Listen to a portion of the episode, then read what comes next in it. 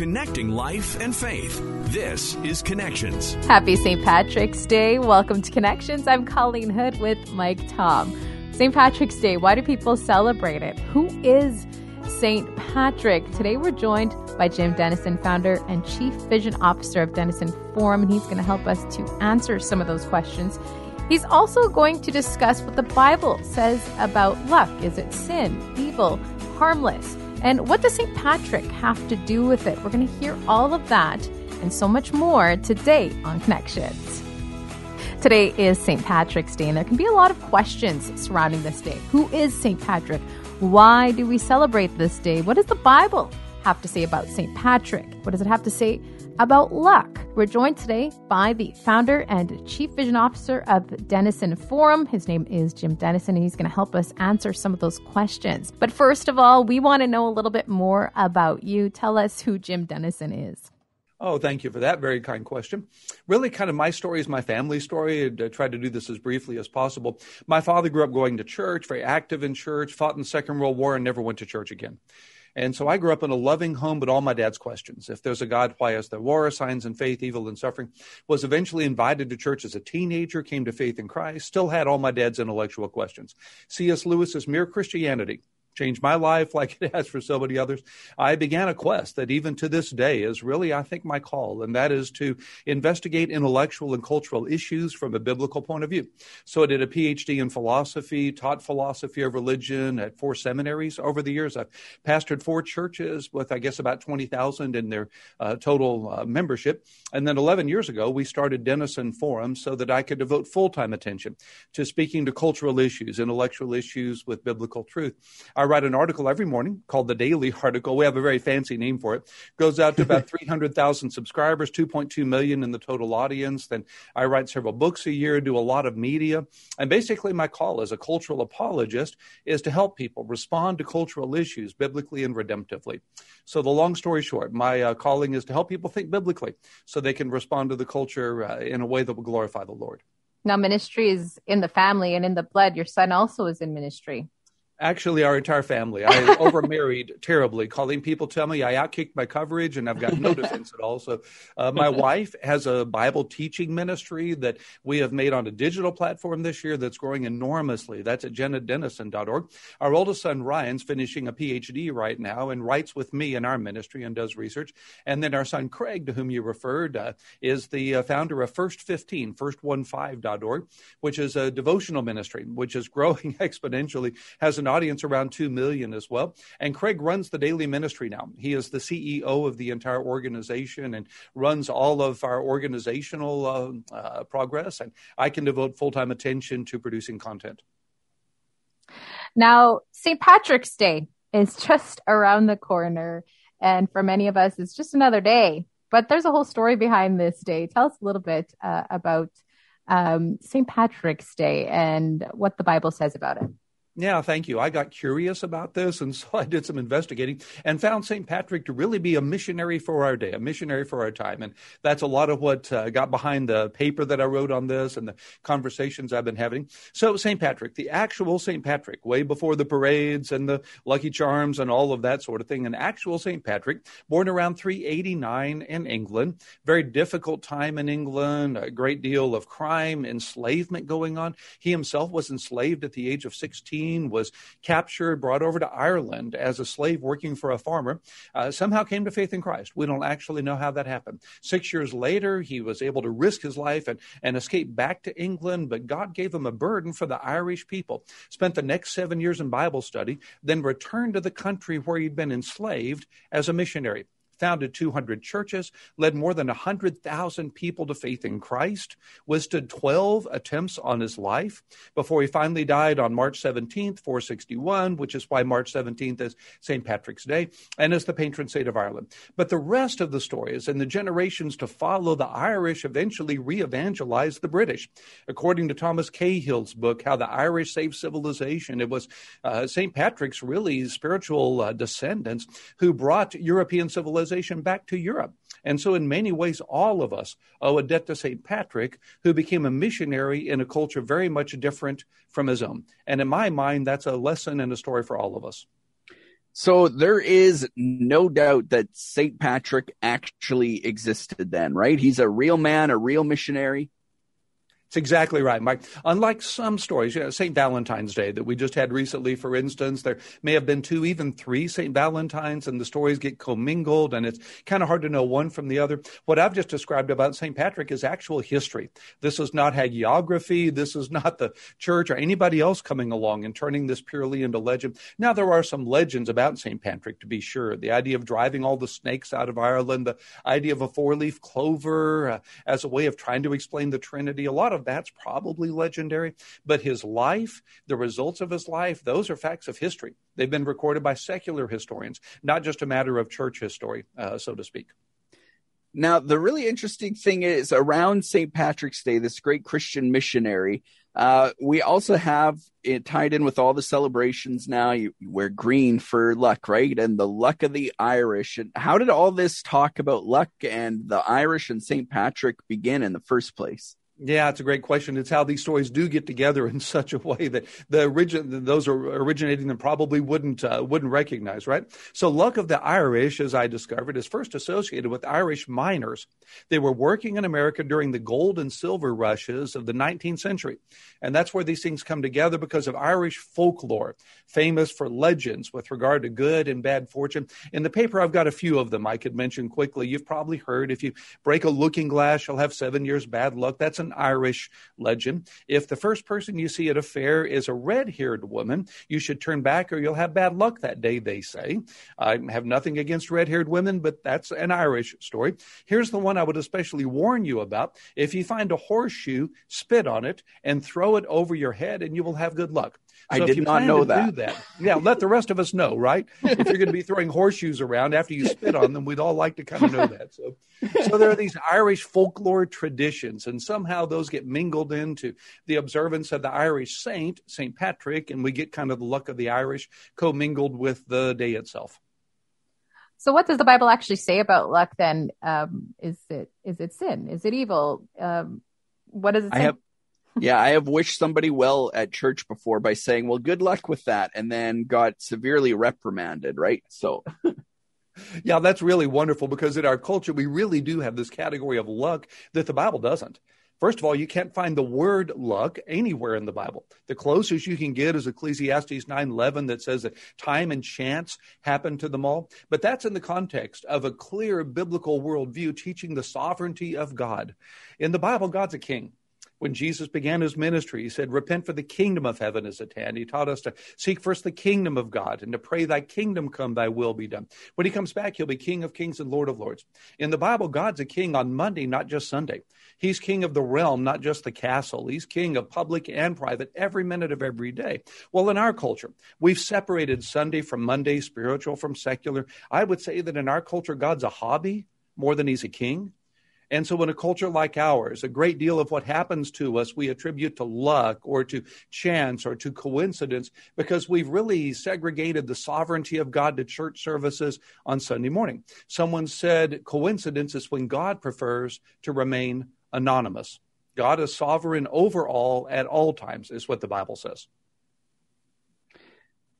So, uh, when we talk about luck, I mean, often I think for the most part, people in our culture, it's just a, a wish uh, of uh, goodness. I wish you well, basically, right?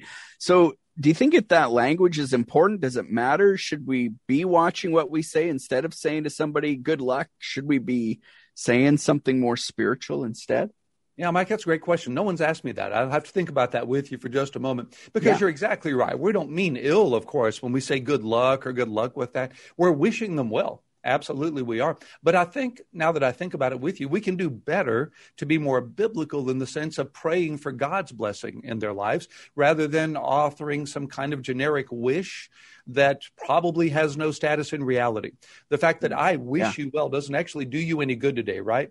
Yeah. But if I pray for God's blessing for you, and if I even say to you, well, I will pray for you in that, or I will pray for God's goodness for you, God's blessing for you, now I'm doing something God can honor, God can bless. And to me, that's a much better way on a proactive level to do something in your life than simply offer generic words that may not affect reality on any real sense. It has a opportunity to actually impact somebody else's life too. Like, especially if they don't know God, right? I just thinking of that. If I say to a non Christian friend, good luck, well, whatever, right? But if I stop and say, hey, I'm going to pray for you. Can I pray with you right now? And if you're not comfortable with that, I will be praying. You have a chance to plant some seeds in their mind. Oh, you absolutely do. And when you do that, you can do it in a way that can make a difference that the Lord can use in ways we can't ever imagine. Quick example of that: the founder of a global internet, or excuse me, uh, evangelistic ministry, uh, is here in Dallas. He's been a hero of mine, mentor of mine for many, many years. I never go to lunch with him that he doesn't ask the server, "May I pray for you?" Huh. If the server says yes, he'll say, Well, how can I pray for you? I would have simply wished them well, would have said good luck, would have tried to be nice to the server. But my friend is taking this opportunity to be proactive, not only in praying, which obviously has merit to itself, clearly, but in planting seeds. It's been said a great person plant trees they'll never sit under. When you're planting seeds of the gospel simply by saying what you just suggested, you never know how the Lord's going to come along and use that, how other people are going to be used. So now we're being proactive in an intentional way that advances the kingdom with much good that glorifies God. Changing our mindset and changing our wording. It's something so simple yet so challenging when you just think of it. It is for me too, Colleen. I don't want to offend anybody. I don't want to look offensive. Quite frankly, I don't want people to think less of me. And so there's a bit of a risk in this. There's a willingness to say, okay, I'm willing to risk what you think of me in order to plant a seed of God's word for the sake of your eternal soul. I'm going to care enough about you to do this. Now, I'm going to do it obviously in a way that I hope isn't offensive, in a way that does care. I have to build relational bridges to be able to do this clearly. If I walk up to strangers on the street and say, May I pray for you, they might look at that in rather an odd way. It's like Jesus with the woman at the well. She starts with water, so he starts with water and mm-hmm. leads her from water to living water. We earn the right to speak spiritual truth into people's lives. But nonetheless, that's our goal. That's our purpose. And that's how we can move from luck to legacy, I guess you could say, and from uh, just speaking generic words to speaking God words. If we'll ask the Lord to lead us, He will lead us to do that. Uh, that has me thinking too, like, yeah, when we attribute things to luck, uh, even just passively not meaning anything by it, we're like taking away from what God's done in our lives. Like, maybe somebody said, Mike, how did you become a radio personality? Well, it was just luck. Like I should not have this job at all, right? Or maybe God had a plan to use me, right? And same for each of you in your lives and, and things that have happened with just what would some would call dumb luck, but God's got a plan in it. It's a great way to see that. We uh, oftentimes miss glorifying God by yeah. calling his blessings luck. And we're yeah. doing that in a sense of humility, genuinely. I mean, if someone yes. asks you how you got where you are, you're wanting, obviously and appropriately, to be humble about that. You don't want to be saying, well, let me tell you all of my gifts and abilities. That's right. Especially me. Study and work and all of that. You know, let me take credit for this. And so, you know, we don't want to do that. But the other option that's available to us isn't just to say, well, it's luck, but to say, well, God's been very good. God has been so gracious. God has used me beyond anything I could ever earn or deserve and try to steer it to Him. It's John the Baptist saying, I must decrease, He must increase. There's another piece of this I would be uh, uh, uh, wrong not to add very quickly, of course. God is sovereign, but I believe, and the paper says, we're still free. God gives us free will so we can choose to worship Him, so we can love our Lord and love our neighbor. So I'm not suggesting we're robots. I'm not suggesting that all that happens happens apart from human agency. The balance is that God is so sovereign, He can give us freedom and honor our freedom even when we misuse our freedom. So that's not God's fault if I misuse my freedom. I'm not blaming God for the Holocaust. I'm not blaming God for uh, the pandemic or for 9 11. Not suggesting that. We do have freedom in a fallen world, but I am saying God redeems all that He allows. And if we'll join him in that, he'll use even the worst places of life and redeem them to draw us closer to him and to be glorified in the midst of that. So let's partner with God by seeking to glorify Him and redeem even the difficult places for His glory. This St. Patrick's Day, we can do exactly that, head into it with a whole new outlook on everything. We can redeem it as a way that turns a holiday into a holy day. You know, I really believe that's how the Lord would have us look at the various so called secular holidays of, of our tradition. That's really a biblical impulse. You find Paul in Acts 17 using Greek philosophers to reach Greek philosophers. You find Jesus again starting with water and leading to living water. Jesus meeting felt need to meet spiritual need. So whether it's Thanksgiving Day, that's kind of football day now in our culture, or Fourth of July, or St. Patrick's Day, Valentine's Day, whatever it is, let's find what the culture is looking at and start there and build a bridge from where they are to where perhaps the Lord would use us to lead them to be. Quick example I was in Bangladesh some years ago and got to speak with a group of imams there. Well, we started by serving them dinner. We, as Americans, serving these in uh, this village in Bangladesh so as to earn the right to be heard in the course of the conversation, because we had started at a place of relationship, we were, by the power of the Spirit, eventually able to, to share the uniqueness of the gospel. They asked us, Why are you here? Why are you doing this? Why do you care for us? And that gave us a chance to explain the goodness of God's grace. But it started on a relational level. Let's start where people are and ask the Lord to use us to lead them where they need to be. Um, makes me think of Paul in First Corinthians. He writes, "Everywhere I go, I try and find common ground, doing everything that I can to to save some, and it opens that door to spreading the gospel for him. Exactly, Mike. That's Paul saying, I, "To the strong I became strong, the weak I became weak, to the Jew a Jew, to the Gentile I became all things to all people, that I might by all means see some come to faith in Christ." That needs to be our motto as well. Paul wasn't inspired to write that just for information's sake. he already knew that. I would imagine the Corinthians knew it. He wrote it for our sake so the Lord could inspire us to redeem every day, and especially the days that the culture is focused on, like a St. Patrick's Day. So, are you wearing green this St. Patrick's Day? If I don't, my wife will pinch me. I'm just tell saying. her that's not biblical. I will tell her that. I'll tell her it's even bad luck. I'll tell her that. I'll report back to you on how that goes. Thank you so much for joining us. Uh, for people who want to learn more about you, about your ministry, tell us how we can go about doing that. Website's a great place to start. DenisonForum.org, D E N I S O N Forum.org. People can see the daily article there. They can subscribe if they wish. It's all free. We're a donor based ministry, so all our digital resources are free, and that's where they can see the books, the ebooks, access to the media that we're doing as well, and the larger opportunities also. So, DenisonForum.org is be, a, be a place to begin. And they can also find the article that we were discussing today, who was St. Patrick. What does the Bible say about luck and divine providence? They can. It'll be there on the homepage of the website. Thank you again so much for joining us today. Yeah, thanks so much. Hey, a privilege to be both with you, to be with both of you. Thank you so much for joining us today. Don't forget to subscribe. We'll talk to you again on Connections.